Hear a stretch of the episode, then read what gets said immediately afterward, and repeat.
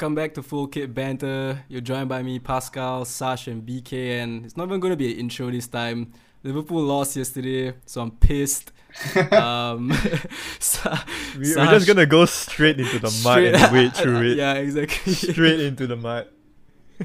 Sash, do you see a result like this coming? And if so, do you have any I told you so's to all the Liverpool fans out there? Honestly, myself included. Because prior to that result, Liverpool smashed Arsenal, and that kind of brought up a facade that Liverpool were actually great again. I remember how you were raving about, oh, the pressing's back, you know, Fabinho in midfield, it's better than sliced bread. And you guys were brought back to reality after the Champions League. Man. Indeed.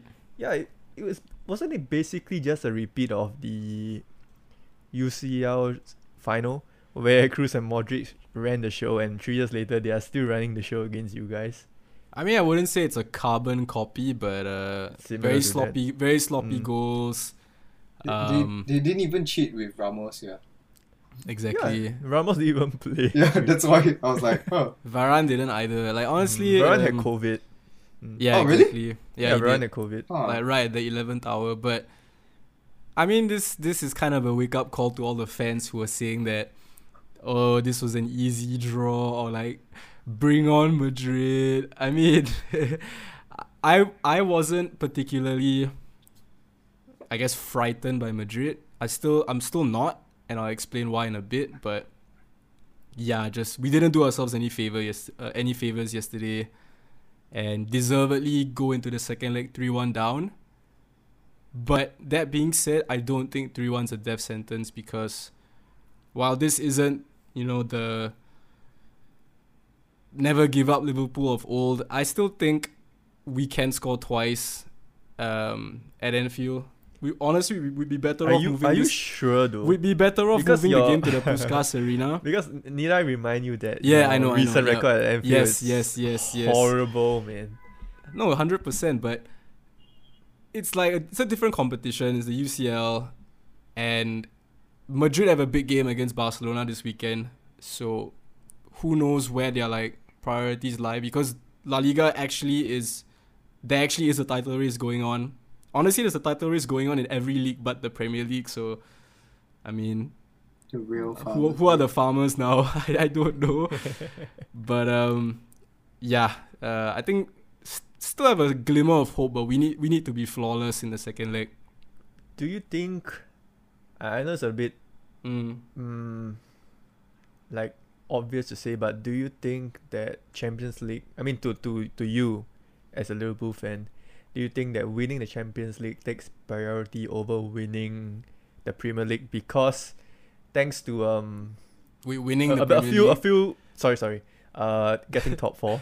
Yeah, because you know, thanks to a few results that went your way during the weekend, you guys are still within 2 points, touching distance of top four.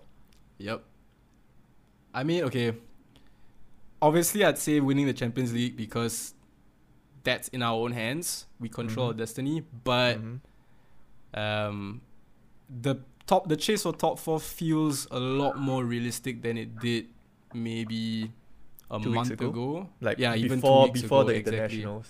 Exactly. Yeah, exactly. But I stand by my statement that I still don't think we'll get top four, mainly because, I mean, yesterday kind of showed it all. The inconsistencies are there for everyone to see. Everyone's saying how we have an easy run-in. I mean, need I remind all the Liverpool fans that I don't think we've taken 3 points against anyone in the bottom five this season. I'm probably wrong on that statement, but it's a pretty shite record against the bottom five. So I wouldn't hang my hopes on us, you know, winning so-called perceived easy games. I'm doing like the whole air quotes thing for those who are listening. But yeah, shout out Chelsea, man, making things interesting. So now we're gonna segue nicely into the shock of the weekend. Segue nicely into pain. This is the moment we've been waiting for months. We were given a chance the last time, but then we were waiting for this chance. Exactly. Oh, no. That's different, because back then I actually cared.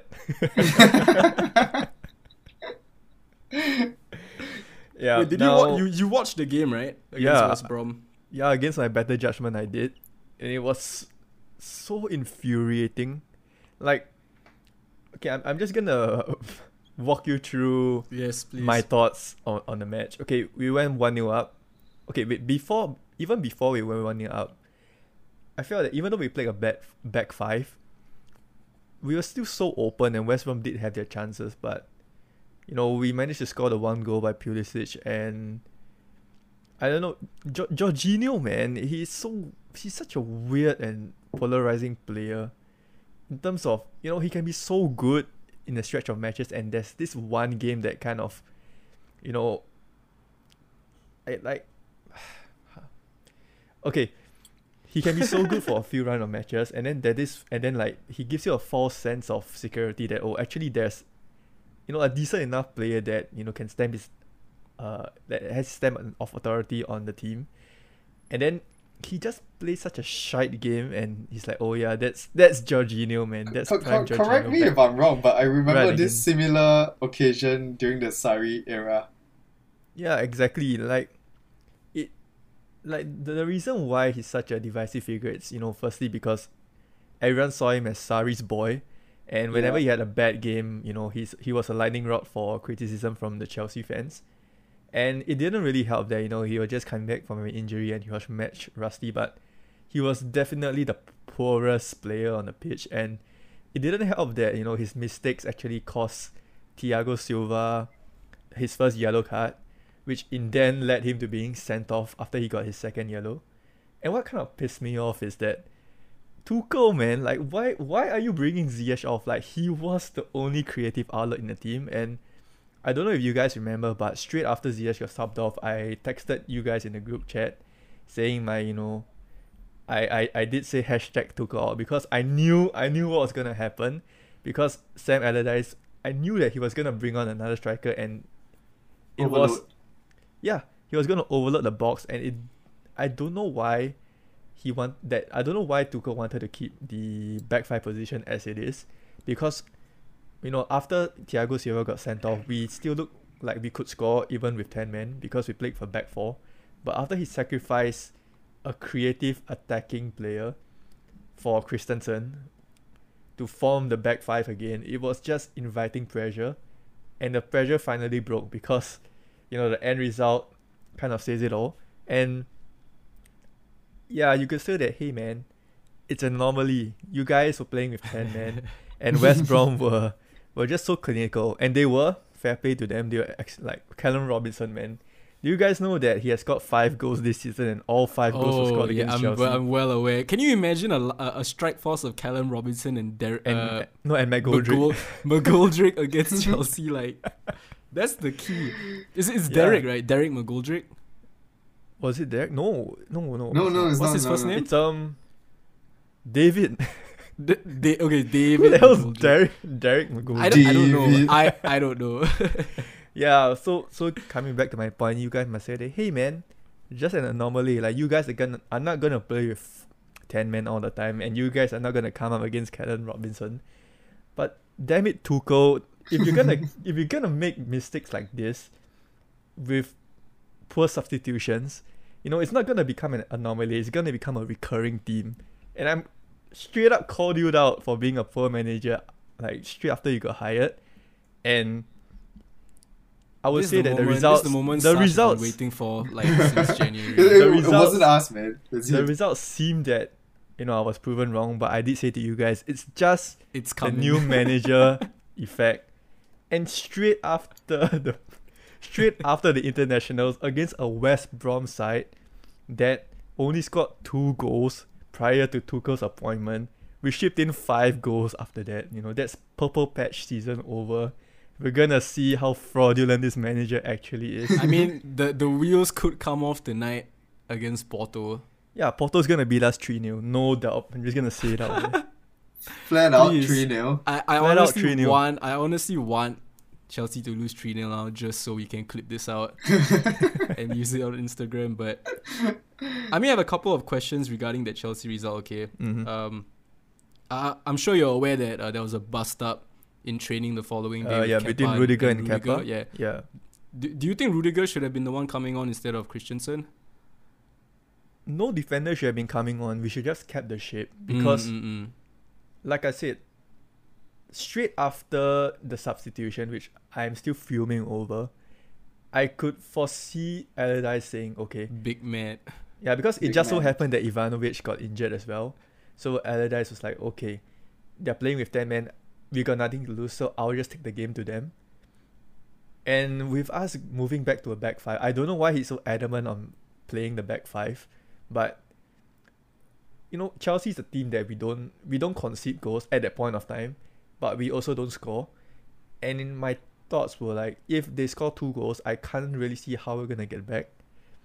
And yeah, West Brom was super clinical. Basically, every shot that they took went into the back of the net. But I kind of fault that to how Tuchel reacted to the sending off by Thiago Silva.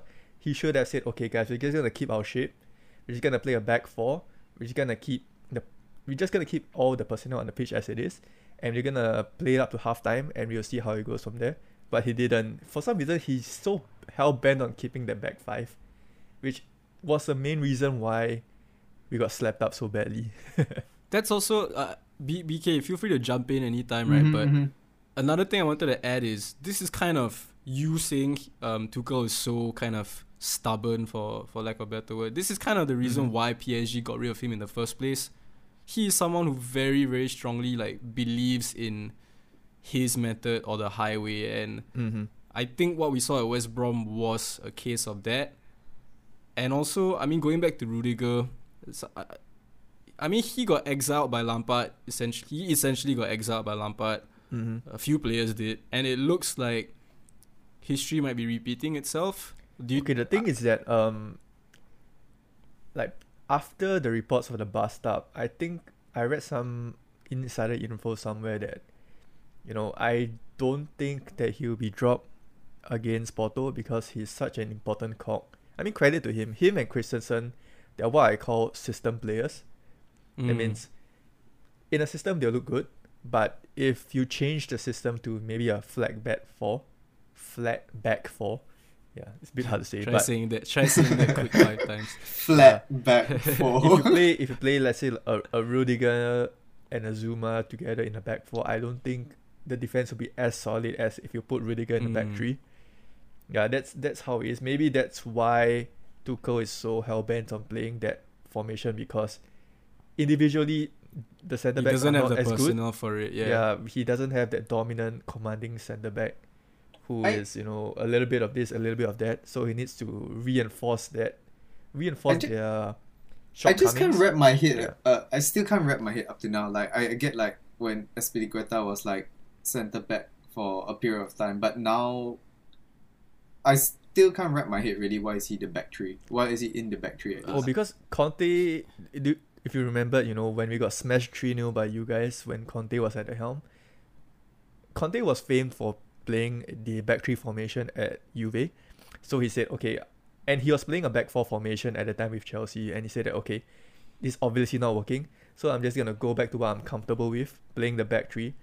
And Aspi, yeah, he's not the most commanding center back as a dominant aerial presence, but yeah, in terms of, you know, defensive positioning, in terms of making tackles and recovery and recovering back into his defensive position, he's one of the best.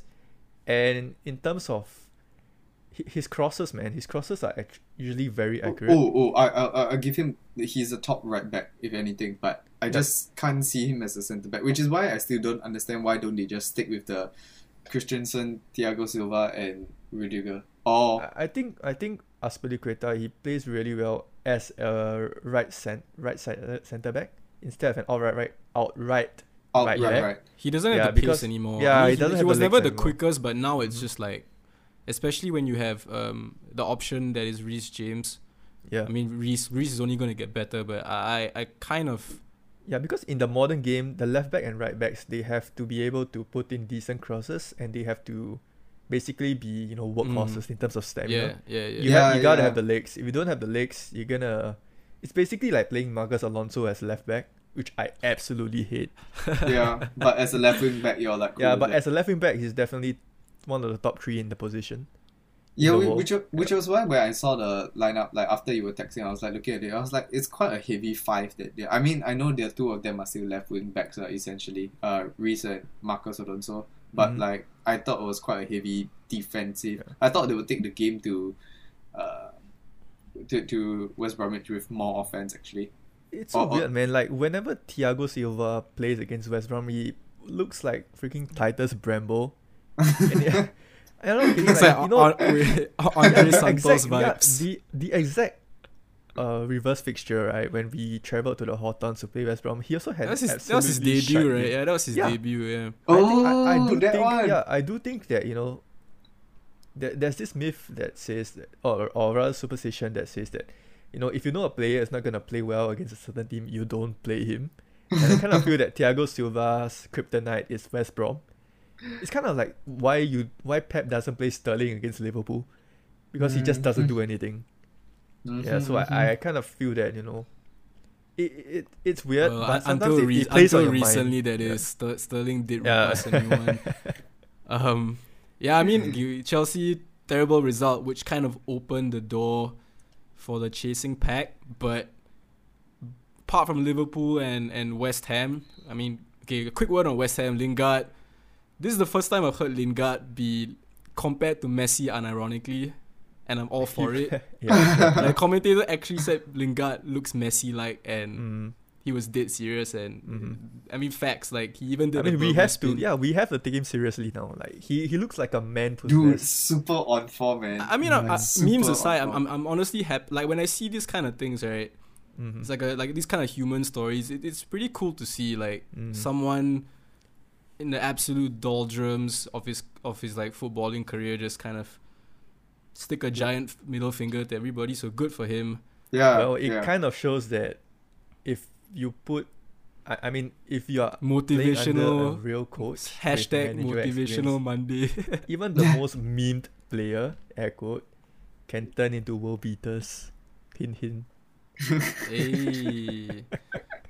So West Ham, Liverpool aside, everyone else kind of floundered. We had my guys Everton doing what they do best, bottle it. Shout out James Rodriguez, slowly inching out of the gulag. But you gonna? I thought you were gonna mention something. No. We'll stay with. Okay. I thought you were gonna say shout out James Rodriguez being the Hamita Rodriguez. Jane Rodriguez. Hey. United got a win. Good for them. Almost bottling it, but I mean, no one really cares.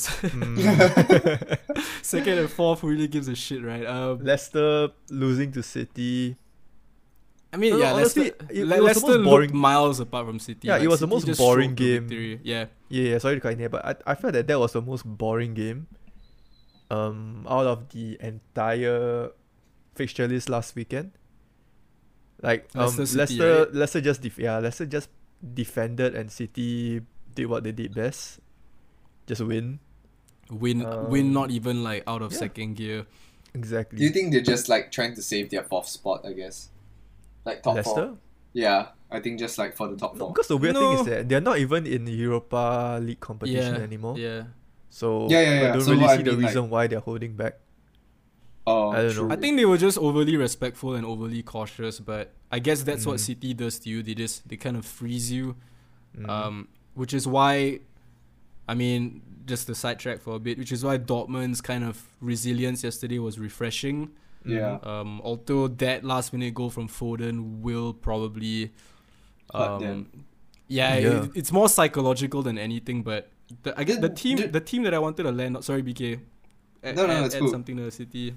The team that I wanted to kind of end on and continue the discussion with was Spurs, because I mean, this has been a pretty inconsistent season for any team barring City, but Spurs, like, I can't put a read on them, man. One week they are a joy to watch, and then the next week they are just absolutely diabolical. Like they let Newcastle, this, like, we know how abhorrent Newcastle have been, like Joelinton included. They let Newcastle take 17 shots in their box. How, I don't know. They let Joelinton, Sanchez. One main reason, Davinson Sanchez. Just him? Surely the whole like defense and even midfielders. Dude, I don't even recognize the whole defense anymore, man. Yeah, exactly. You don't know the young talent that is. I don't even know his first name, man. What's it mean? First names like Josh Rodon. Joe Rodon. It's like Joe Rogan, but it's not with Rogan, a D. It's Rodon. Joe Rodon. I mean, Joelinton scoring was bad enough, but when I saw the stat that they allowed Newcastle 17 shots in a box, I couldn't quite understand it. I watched the whole match from. You watched the whole thing. Yeah, and it's not, over-exaggerating. Newcastle did play really well. They should have won, right, actually. Yeah, they should have won. And another thing about Spurs is that I kind of attribute this to the FKB curse. Ever since we gassed up Son in our special team of the season to be fair, he was on the bench for the first half. Mm. That's true. But why was he on the bench? Us. He was injured. He got crocked. Probably lah, but yeah, he got injured in the match prior to the international break. I see. Yeah, I think it was against Villa. Do they have they're out of Europe, right? Yeah. Yeah. Yep. That was highly publicized, man. Like they lost to, they got knocked out by the Croatian team. Zagreb, yeah. Yeah. So they actually have nothing to play for as well. I mean, they have the League Cup final, which I believe they will win. Somehow, I just fancy them to snatch like a cheeky 1-0. Who they against? Playing City. I know it doesn't look like they're going to win, but I have this sneaky feeling that Mourinho is going to win, which will boost his ego even more. We'll see how that lines up. They have to win something. Exactly. And one man who will be central to any success they have is none other than Mr. Harry Kane, who did his utmost best to take all 3 points back to White Hart Lane for Spurs. Not White Hart Lane, sorry, the Tottenham Hotspur Stadium, my bad. But 2 goals weren't enough, and he's top of the scoring charts now, and he has God knows how many assists. He's basically having the season of seasons, but no one really gives a shit because Spurs are where they are. And I guess I wanted to get both your guys' thoughts on what do you think is like kind of his mindset right now? He wants a trophy. Yeah, he wants, but like, how long more is he going to? I think it's a very hot topic right now. Like, how long more is he going to stay? It's kind of sad, that we all know how good of a striker. I wouldn't say good. Good is underselling it. Kane's a world-class striker. Let's just put it there. Not even striker anymore. He's just like a all-round. He's like, forward. I know you guys are like FM nerds. So whenever you play a striker, you put a guy in the striker position, you can change his style of play. Yeah, it's like attacking forward. He can play every position man. In the thing. Yeah, he is the epitome of the complete striker. Yeah, and just to go back to the assist point that you made, like how many assists does Kane have? He has 13 assists. Okay. Which is De Bruyne levels. Still ridiculous, yeah. Yeah. Is he the top? Yeah, he is. He's the top for assists. Who's second then? I think it's De Bruyne, but he's like way down. Huh. Like Kane's double figures in assists. I think De Bruyne is close to it, but I don't think he has reached 10 double figures. I think Kane's still the only player with double figures. No. Bruno and De Bruyne's on 11. Oh, okay. We stand corrected. But yeah, back to my point. It's kind of sad that a player that has scored over 200 goals for Spurs has only an Audi Cup medal to show for. I mean, it's pretty pathetic, And Kane's not getting any younger anymore. He's our age. He's 28. I feel like shit. Yeah, I feel like shit. And I do feel that he's reaching at that age where he's at his peak, and it's time to consider. Yeah, I know that his Spurs through and through. He's been there since the academy days, but you do have to be a little bit selfish, and think of your career. Like imagine, let's say he does break Shearer's record, scoring over 200. And what was Shearer's record? 220 something goals in the Premier League. I don't know off the top of my head. It's a shit. Yeah, but I digress. But let's say he does break Shearer's record, you know, at Spurs while he's still playing for Spurs, and you know, yeah, we all know, like, you know, you guys, like the fans of this era, we're gonna talk about Kane as, you know, this great striker, but imagine the generations thereafter, you know, just gonna be saying that, oh, Kane, that those that don't have the opportunity to witness how great of a striker Kane is, they're just gonna say, yeah, he scored a lot of goals, but what does he have to show for it, man? No medals, no World Cups, no Premier League titles, no Champions League medals. Oh my god, don't even get started on like international trophies, man. I know England are like gassed up to be one of the favorites, I know I'm stretching it, but you can almost see like they're setting themselves up for failure, man. England, dude, they're always setting themselves up for failure. Why can't they just go about their business like quietly? But yeah, anyway, it's the English media. Yeah, the point I'm trying to make is, you know, they're gonna talk about Kane as this, like, Who's at Southampton track? Matt Letizier. Like, yeah, Southampton legend, scored a lot of goals, but that's a great analogy. Did not win any trophies. He's gonna he's just gonna be the next Letizier. Whereas, and they're not gonna put Kane in the same echelons of strikers such as, you know, your Van Persies, your Ruud van Nistelrooy, your Drogba's, your Thierry Henry's, you know, players that have actually won, that actually scored great goals. And actually have the Champions League medals, essentially League goals that matter. Yeah, and that's gonna be sad and pretty disrespectful for those who've actually witnessed how great a striker Kane is. And I do feel that, you know, for his career, Kane should move. He shouldn't. He's given enough for Spurs already. I mean, come on, over 200 goals for one club. It's crazy. But I mean, it is Daniel Levy. Like, we know how Daniel Levy operates. Like, if someone stumps up the cash, I think I think it will benefit all parties involved. Like, he's not going to hold Kane ransom if he gets, I don't know what's the amount they are like quoting. I don't actually know if I think it's a fee has been bandied around. It's in the region of 100 to 120 mil. And I know there's only so few clubs that can afford that transfer fee. And you know where I'm segueing to, right? Yes. Because there is a certain club who has been financed by, was it one of the richest billionaires in the world? An entire like country. And no, that certain club is not Chelsea. Levy will never do business with Chelsea. Let me just digress a little bit. Do you remember the Modric transfer? Modric Chelsea wanted to go. Him? Yeah, Chelsea briefly, wanted Modric. Modric wanted Chelsea. Chelsea paid up the 40 million, which was, you know, which Tottenham priced him at. But Levy just didn't want to sell. He was such a bitch. Did he settle for less from Real Madrid? No, he settled for the same price from Real Madrid. I think installments. But he sold him to Madrid. He didn't want to sell to Chelsea. I mean, to be fair, that is the smart move. Like, I mean, say what you want about Daniel Levy, but it's not his fault that his managers are inept and don't know how to properly spend the money that he gets them.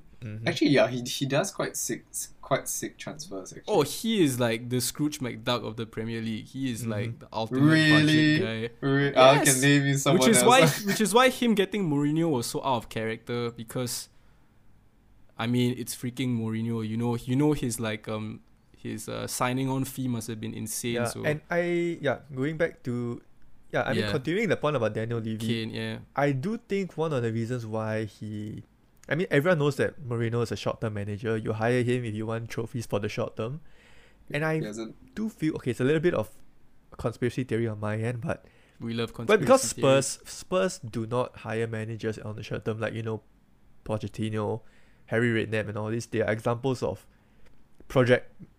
managers that were brought in for a long-term project. A sustained period, But I do feel, you know, behind the scenes, there could be discussions between Kane, you know, all the maybe players like Son, all the high-profile players that, you know, they want to win a trophy. And in order for them to extend their contracts and show more loyalty, they need that to happen. So I think Levy might have gone a little bit out of his way in terms of the hiring structure to get Mourinho. But, you know, Kane's probably had showdown talks that says that, okay, I want the trophy within 2 years. If I don't get it, and sorry to say that I have to go because I need to put my career first. Yeah. You know, because I'm not getting any younger. But, you know, it still might happen. You know, Mourinho might still win the Carabao Cup. But I don't think he would scoff at the Carabao Cup. It's not enough. Yeah. I'm pretty sure he wants a league or Europa at least. Yeah, but I do feel like Kane's a bit more ambitious about his career, and you know, just to link up the story between Kane knows, leaving and exactly the club we're going to talk about, you know, Manchester City. I don't know if you guys know this striker by the name of Sergio Aguero, but he just announced that he'll be leaving at the end of this season, and what better way to replace a world-class striker in Aguero with Harry Kane? I mean, the stars seem to align, but that being said, right? Okay, Kane would cost, like you just quoted 120 mil, right? I'm looking at the other striking options in Europe right now, and obviously the one that comes to mind is like Erling Haaland. Like, I mean, it's a no-brainer. Everyone and their nan wants to sign Erling Haaland. And I mean, even Phil Foden was chatting him up yesterday after the match, probably exchanging like PlayStation gamer tags or some shit. But I don't know. Like, I feel in a pre-COVID world, I could see Kane going to City, but even for Man City, right? No, we know how much money they have, and we'll get to like some bullshit claim that Guardiola made a couple of days ago, but I don't know. I just feel like Haaland would probably cost a lot less, and he'd be a much longer term solution. It could be the English player. Like Haaland was quoted to cost about 180 mil. I think he costs more than. But the thing is, 180 mil for Haaland, who's 20 years old, you could tie him down for like the next 10 years, or if you really wanted to. Dortmund are screwed because they're in danger of not making the Champions League, right? If they don't make the Champions League, there's no way in hell they could ask for that much money. It's the same with Jadon Sancho. Like, sure, United kind of backed out at the last minute, but Jadon Sancho didn't have a release clause. Haaland does. Although it's not in effect this season, Dortmund will want to cash in on him before he's able to leave for, like, I believe it's 75 to 80 mil in the summer of 2022. And City having all their like kind of spending power and just the players on their books, they could work something out to the effect of, we have first dibs on Haaland. Although I think Kane to City makes sense, I just feel with that option there, it would be a hard sell for anyone to go with Kane over Haaland. Although Kane is the proven commodity in the Premier League, but he's got what? Assuming he's very adaptable, he's got what, four to five years left in the Premier League tops at the highest level. So I don't know, Pascal, what you're saying that you would go for Haaland over Kane? I don't get me wrong. I think they're both phenomenal players, but if you're in Pep's shoes, the money, everything given to you, and you had to choose either one, which one would you go for? If they were both costing roughly the same amount of money, Kane I would go for Haaland. This decision harder for you. Let me just throw in another striker that has been touted, or rather speculated to leave, in Romelu Lukaku. So instead of Inter Milan, like, he's having the time of his life at Inter. No, I think but the thing is, Inter Milan, they don't have the finance to pay United what they owe them. I think it's because of that, Lukaku has, or rather Inter have no choice but to sell Lukaku. So between, you know, for City, like, regardless of disregard whatever Pep said about not signing a new striker, because we all know he's going to. I think the reason why he's saying that is to, like, okay, let's say if if Pep had said that, oh yes, I'm going to look for a new striker, every striker that City is interested in, they're going to have their prices marked up for to crazy levels. So I think this is one of the main reasons why he's just downplaying the fact that they are looking for a striker. I mean, even Gabriel knows, man. Yeah. Between Lukaku, Haaland and Kane, if you had the finance, and if you were Pep and you had the finance to bring any of the strikers to City, who would you bring in? I'd take Haaland, just because of the reasons I said earlier. He is... I had my doubts about him, but I've watched him a few times, and yeah, you can say it's the Bundesliga. You can say, you know, he's padded his record in the Champions League, but his movement, his intelligence, and just the hunger he has for someone who's like only 20, it's mind blowing. And I think for the current market we live in, right, in football, for the amount that is being bandied for someone of Haaland's age and quality, I think it's a no-brainer. I'm not saying Lukaku and Kane aren't good strikers. They are absolutely world-class strikers. But I think, especially for the Pep... Honestly, Pep, like, if he wasn't such a fraud, I could believe him, because if you look at the way they play now, right, they've kind of deviated from having a sort of out-and-out striker. Yeah, that's what I was thinking also. So that is why I think Lukaku isn't mobile enough for his squad. Yeah. Although Lukaku is quick, I just don't think he's mobile enough for the way City plays. Kane, because like I said, Levy will play hardball and fair. It just doesn't have as much longevity as Haaland or even, I'm blanking on like other kind of up and coming talents, but Mbappe, Nabil Fakir, man. Oh yeah, man. Oh, Fakir. What the hell? Yeah, I still stand by Haaland. BK, how about you, man? Same question. BK will go in the bargain bin. Oh my god. See, Pascal read me like a book. BK will go for a free transfer.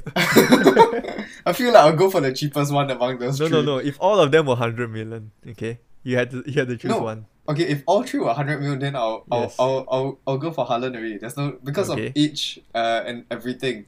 And I guess the other two are its prime, but I don't like... I mean, I can see where prime strikers will get you to and stuff like that. Actually, it also comes down a lot to Pep. Like, how many more years does he think he see himself with City? I mean, honestly, right, if he sees another 1-2 seasons, right, I think he will just go for Kane. Because you already have a Premier League ready striker, and, you know, if he's going to leave, I'm not even sure when Kane's contract's going to tie up. Did they extend him last? I think Kane is like 3 years on his contract, man. Oh, they just extended him last season. They extended it quite a while ago. He only signed 6-year contract, so I think he signed a 6-year contract probably 2 years ago. But I'm sure, like what Sash said earlier, like they definitely had talks. Like the contract length is just to protect Spurs. Like I'm sure there's like good there's like some good value, faith. Yep. Yeah, there's like some good faith clause or some shit in there. I can see so. Okay. So BK, you're going with Haaland? Yeah, I'll go with Haaland if it's like all the same price. Definitely. Okay. For me, right, I'm just gonna Lukaku. Stick down why I chose this striker, and I feel that he's the best fit for Pep. So I'm gonna firstly disregard Lukaku because yes, Premier League proven quality. But the thing is that I do not feel he fits in the mold of how Pep wants to play. You're just angry because he left Chelsea. I would love him back at Chelsea. Although Lukaku and De Bruyne for both Belgium and City. Oh, that's true, actually. It would be interesting, but yeah, I think he's not a Pep. He's not a Pep kind of player. Yeah, like he's... If you remember, he had a lot of stick from, you know, Manchester United fans in... Okay, I wouldn't say all, but he's very divisive because the thing that kind of irritated fans that he didn't have a very good first touch. Yes, he is fast. Like I don't know why you guys called him. Do you guys call him immobile? He's ball, actually his really ball rapid. Touch. His ball touch. That's not what I'm saying. He is fast, but he's not, when I say not very mobile, he's not going to be pressing and like going from the left side of the pitch to the right, like running the channels. Instant. Yeah, exactly. Yeah, not like other fair enough. Yep. Yeah, which is why, you know, I kind of see him fitting in a club that plays with a striker that has to be the focal point, kind of like what clubs like Chelsea, I wouldn't say Liverpool to extent, but maybe like clubs that play with a striker that is the main focal point of the team. And as you can see, Guardiola's new Manchester City team, or his new the way that they play right now, they don't really use that, you know, main striker, that number 9, that classic number 9. It's kind of a little bit like what Liverpool plays, you know, when they play Firmino in that striker position. It's not an out and out number 9. So which is why I'm ruling Lukaku out. And now it's between Kane and Haaland. And I feel that, yeah, people that go with Haaland, I do understand. His trajectory is, you know, like the memes are going to say, you know, to the moon. Yeah. Very high trajectory. He's still very young. He's like the matches he's been playing in, it shows that he's an elite striker and he's only going to get better. But I do feel that he's a little bit of a Zlatan in him. A little bit of that petulance, and I do feel that Pep has clash of egos. You know, yeah, like throughout his career, Pep has already encountered players like this, you know, your Sanes, your Mendy's, your Zlatans, the players that have too much of a vocal presence in the dressing room, like a Fabian Delph as well. And I don't think that he wants to deal with such petulant characters anymore. And I do feel Haaland kind of gives off a little bit of that vibe, you know. If you guys saw the highlights of when he scored the penalty against the goalkeeper and he just ran up to him and kind of taunted him. I don't know which match it was, but Sevilla. You guys can look it up later. To be fair, the Sevilla keeper did troll him first. Yeah, and I kind of feel that he kind of has that, you know, if I feel that you don't respect me, I'm not gonna give you an equal amount of respect. The kind of guy that character that you feel that he's gonna just like ignore some of your instructions. A volatile character that can erupt any moment. Yeah, and I feel that, you know, Pep. I'm sure Pep's a smart guy. He's gonna send some guys to, like, you know, study Haaland, you know, his personality wise and all that, because, you know, in the modern football, it's not all about talents, all about statistics and all that, but it's how the player is gonna be integrated in the team in terms of personality wise. Is he gonna be a team player? Is he gonna work well with everyone else? That's why I kind of feel that Kane, although he's coming of age in terms of he's nearing 30, I do feel that he is the perfect striker for City in terms of, you know, what their ambitions are, which is to win the Champions League. And yeah, Pascal, you did say that, you know, Pep doesn't really play with that. Like the way City play right now, they don't really need that focal point striker. They play with a false 9. And if you do remember, Kane is not really the type of out-and-out striker anymore. He drops deep. He, like, stats-wise, it proves that, you know, he can pick a pass. He's more of that complete striker, you know, and I do feel that in terms of leadership, you know, you're not going to get anyone better than Harry Kane, you know, captain of Spurs, captain of England. I agree with all your points, for sure. Yeah, so, and he's kind of a guy that, you know, he's a grafter. He's, ever since, you know, he was a young guy making his way up to the Spurs team, he wasn't the quickest. He wasn't the most talented in terms of, you know, dribbling and all that, but he basically outworked everyone to get to where he was right now. And he's the kind of guy where you can mold into playing into a certain way that kind of what Pep wants him to do at Man City.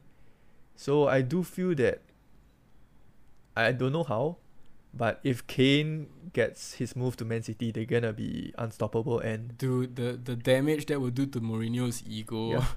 And I don't feel that Kane wants to move overseas because he wants to break the record. And yeah, what, I feel so too. Yeah, and what better team to do it than at Man City, you know? Yeah. I mean, that is a frightening prospect then. Yeah. Mm-hmm.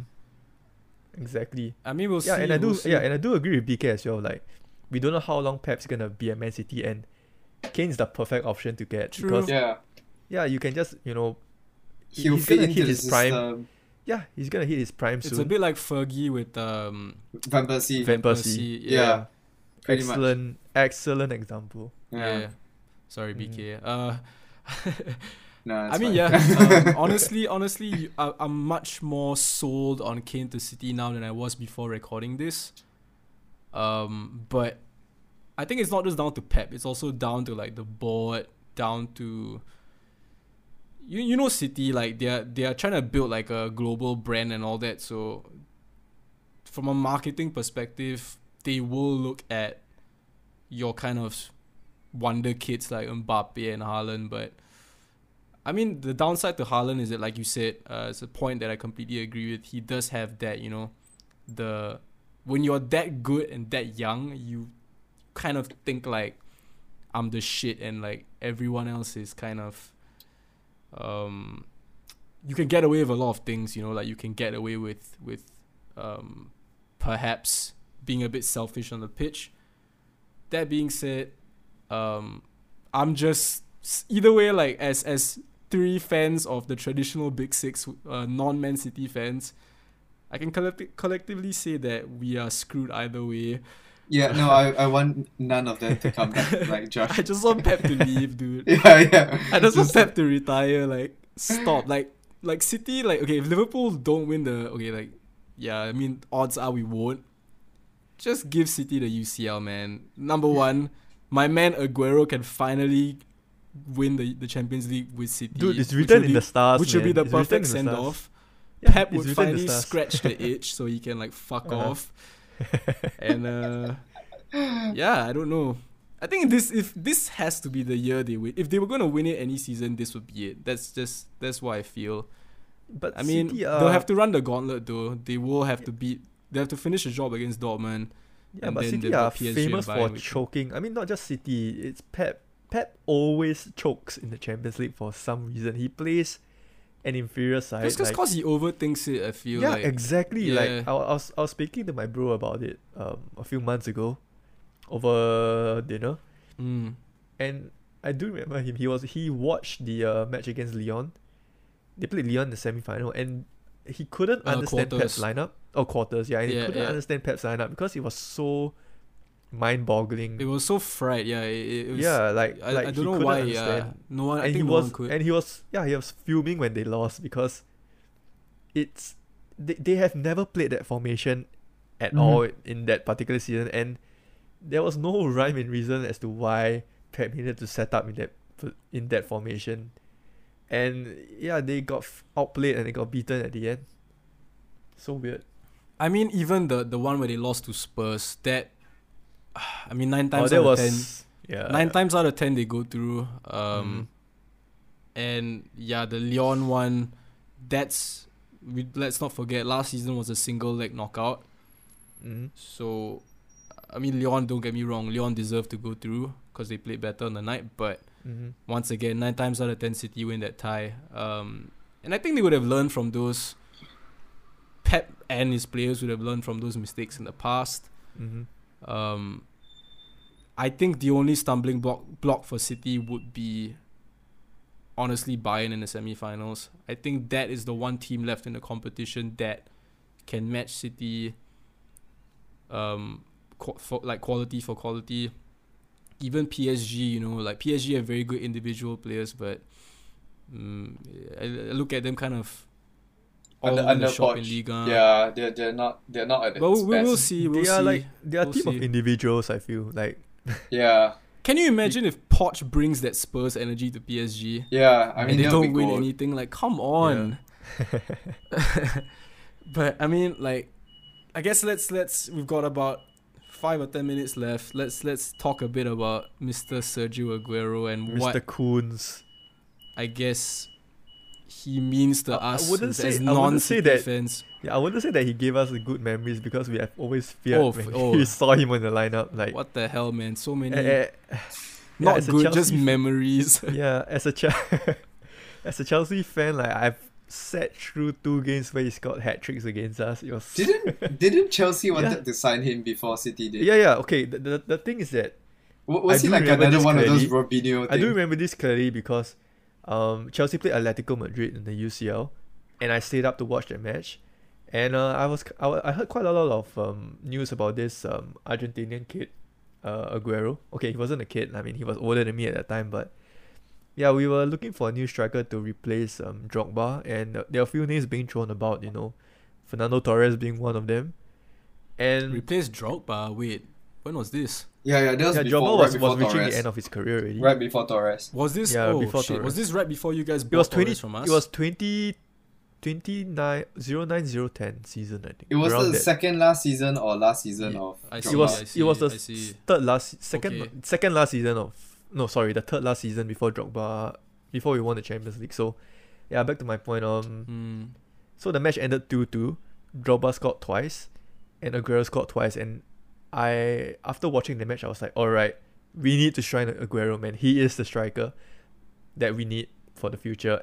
But we ended up signing Fernando Torres, and the rest was history. You know, Aguero went to City for about 35 million, which at the point of time seemed a little bit much, but in the grand scheme of things, and it was so worth it. It was one of the best value buys of the decade. And I have to say, I just remembered Aguero from Football Manager. Like, I swear to God, 39 million transfer fee release clause. Every freaking time. And it's like, I swear to God, that's why I remember him. It's like every season I'll snap him up just because, like, but I was actually hoping that Chelsea got him because I felt that he would have fit Chelsea's system. I mean, at that point of time, bro, City... imagine if he did come to Chelsea instead of Torres, man. Yeah, definitely. The landscape would have been so much different. I could see it happen. But like when he went to City, I was a bit like, I mean, that was when the whole money, cash City was like at its primer. I actually feel that was City. Yeah, that was, you know, the start of City's dominance. I feared for Aguero because that was a time where City already had Carlos Tevez. They had Mario Balotelli. Did they play both at the same time? Yeah, they did. They played. They actually played a pretty basic 4-4-2 diamond with Tevez and Aguero, which, I mean, back in the day, Tevez, Aguero, Silva, man, that was the like strike partnership.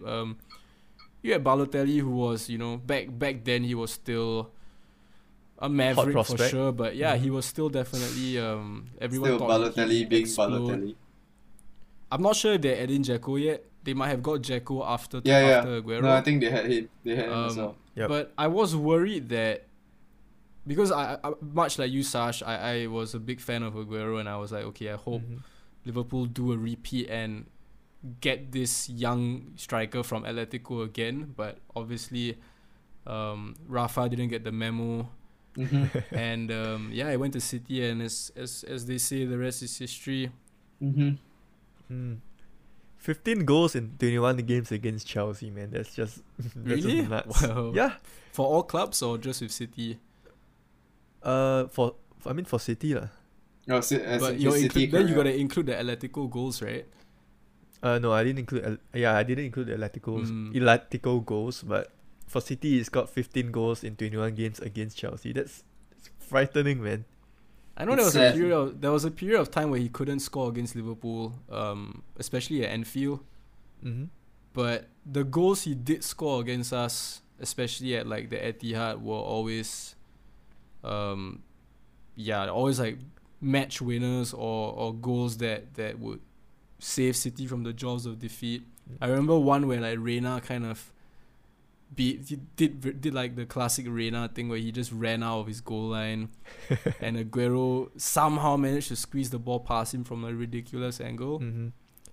Talking about ridiculous angles, man, he's always like, you think of strikers and their trademark finishes, you know, your Mesut Ozils with that the technique where he hits the ball on the ground and then it bounces over the keeper. Aguero made that near post top bins finishing like his own. Like, he's one of the few strikers that I've ever seen that aims for that particular area to score a goal. Like, you know, typical strikers always aim for that far corner. Yes. But he always went near post top bins. Like, the only striker that I know of that could do that on a regular basis was Van Persie. If you do remember, like... I do, yeah, yeah. It's such a difficult finish. Like, I think only, like, 5% of... Or not 5%, like maybe 1% of strikers could do that type of finishing. It's super... It's like a Sergio Aguero type finish. I remember he scored that against you guys. I can picture it right now, yeah. That was the one like Lovren kind of messed up, I remember. Yeah, man. Yeah, he did score that. I was like, yeah, that's typical Sergio Aguero, man. He just have a very... He's just mental, dude. Crisp way of striking the ball. Mm-hmm. He's kind of a... I want to say a dying breed of strikers where just very pacey, very powerful, very direct. Advanced forward. Yeah, typical advanced forward. Yeah, he can be very direct, but at the same time, he always has a knack of being in the right place at the right time. Yeah, I think he scores all types of goals, man. Even headers, exactly. like the dude's like 5'7", 5'8".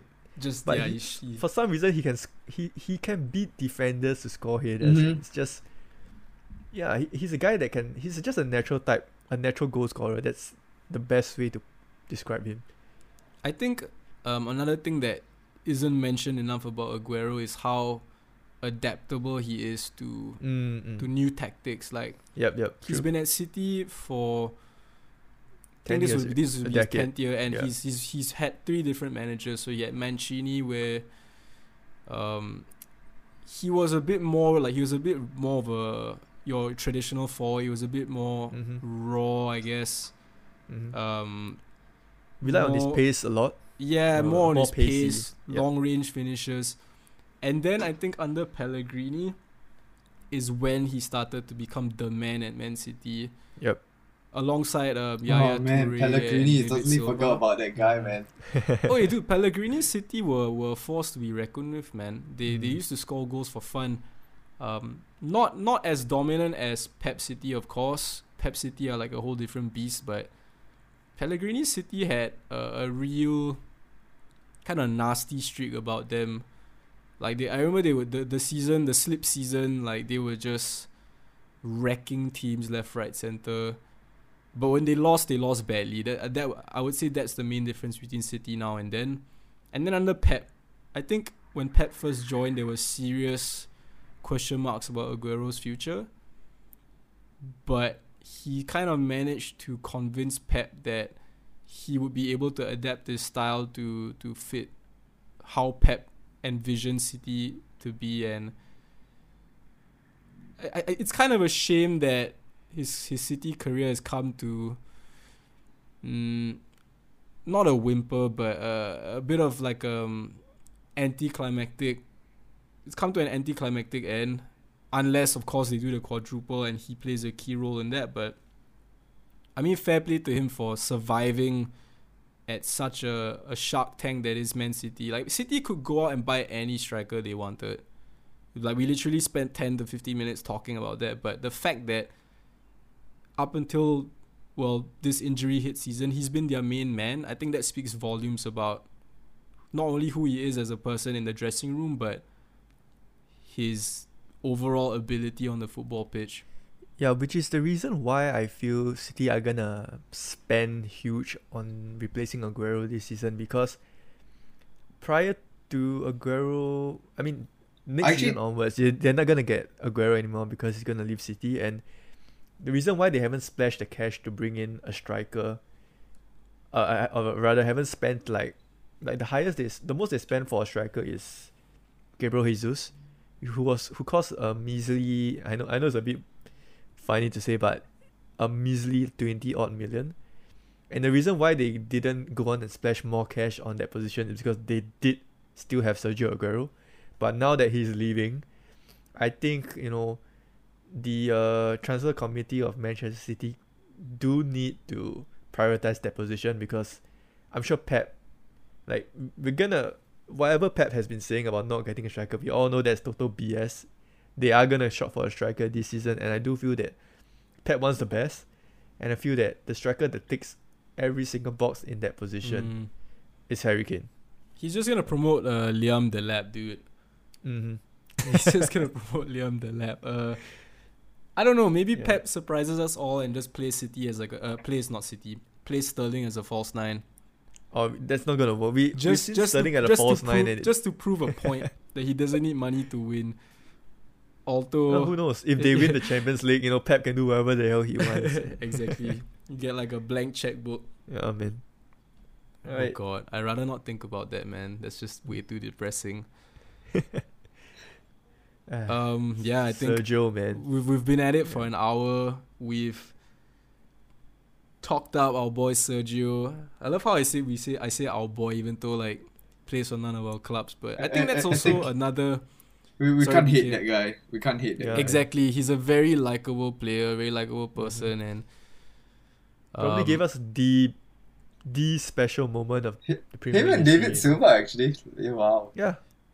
Yeah, and both will be remembered by like the hardcore fans as two players who are very soft spoken but did all their talking on the pitch and didn't need to be in the headlines week in, week out for the wrong reasons. They are the players of, if you're gonna make a Premier League team of the decade, Those two will be shoe-ins. Oh yeah. These two will be shoe-ins for whenever we do decide to have that discussion.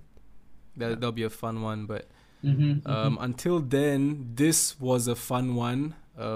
Well, barring the first 10 minutes where we had to talk about Liverpool and Chelsea getting slapped up. But yeah, as always, it's been a pleasure, boys. But I think it's time we signed out. And to all our regular listeners, we really appreciate you guys. And if you're listening to this for the first time, you have made an excellent choice. Join us again every week. Do follow us at Full Kit Banter on Instagram. And drop us a follow as well. I did say that. Anyway, Pascal, you can wrap it up. That was perfect. All right. All right.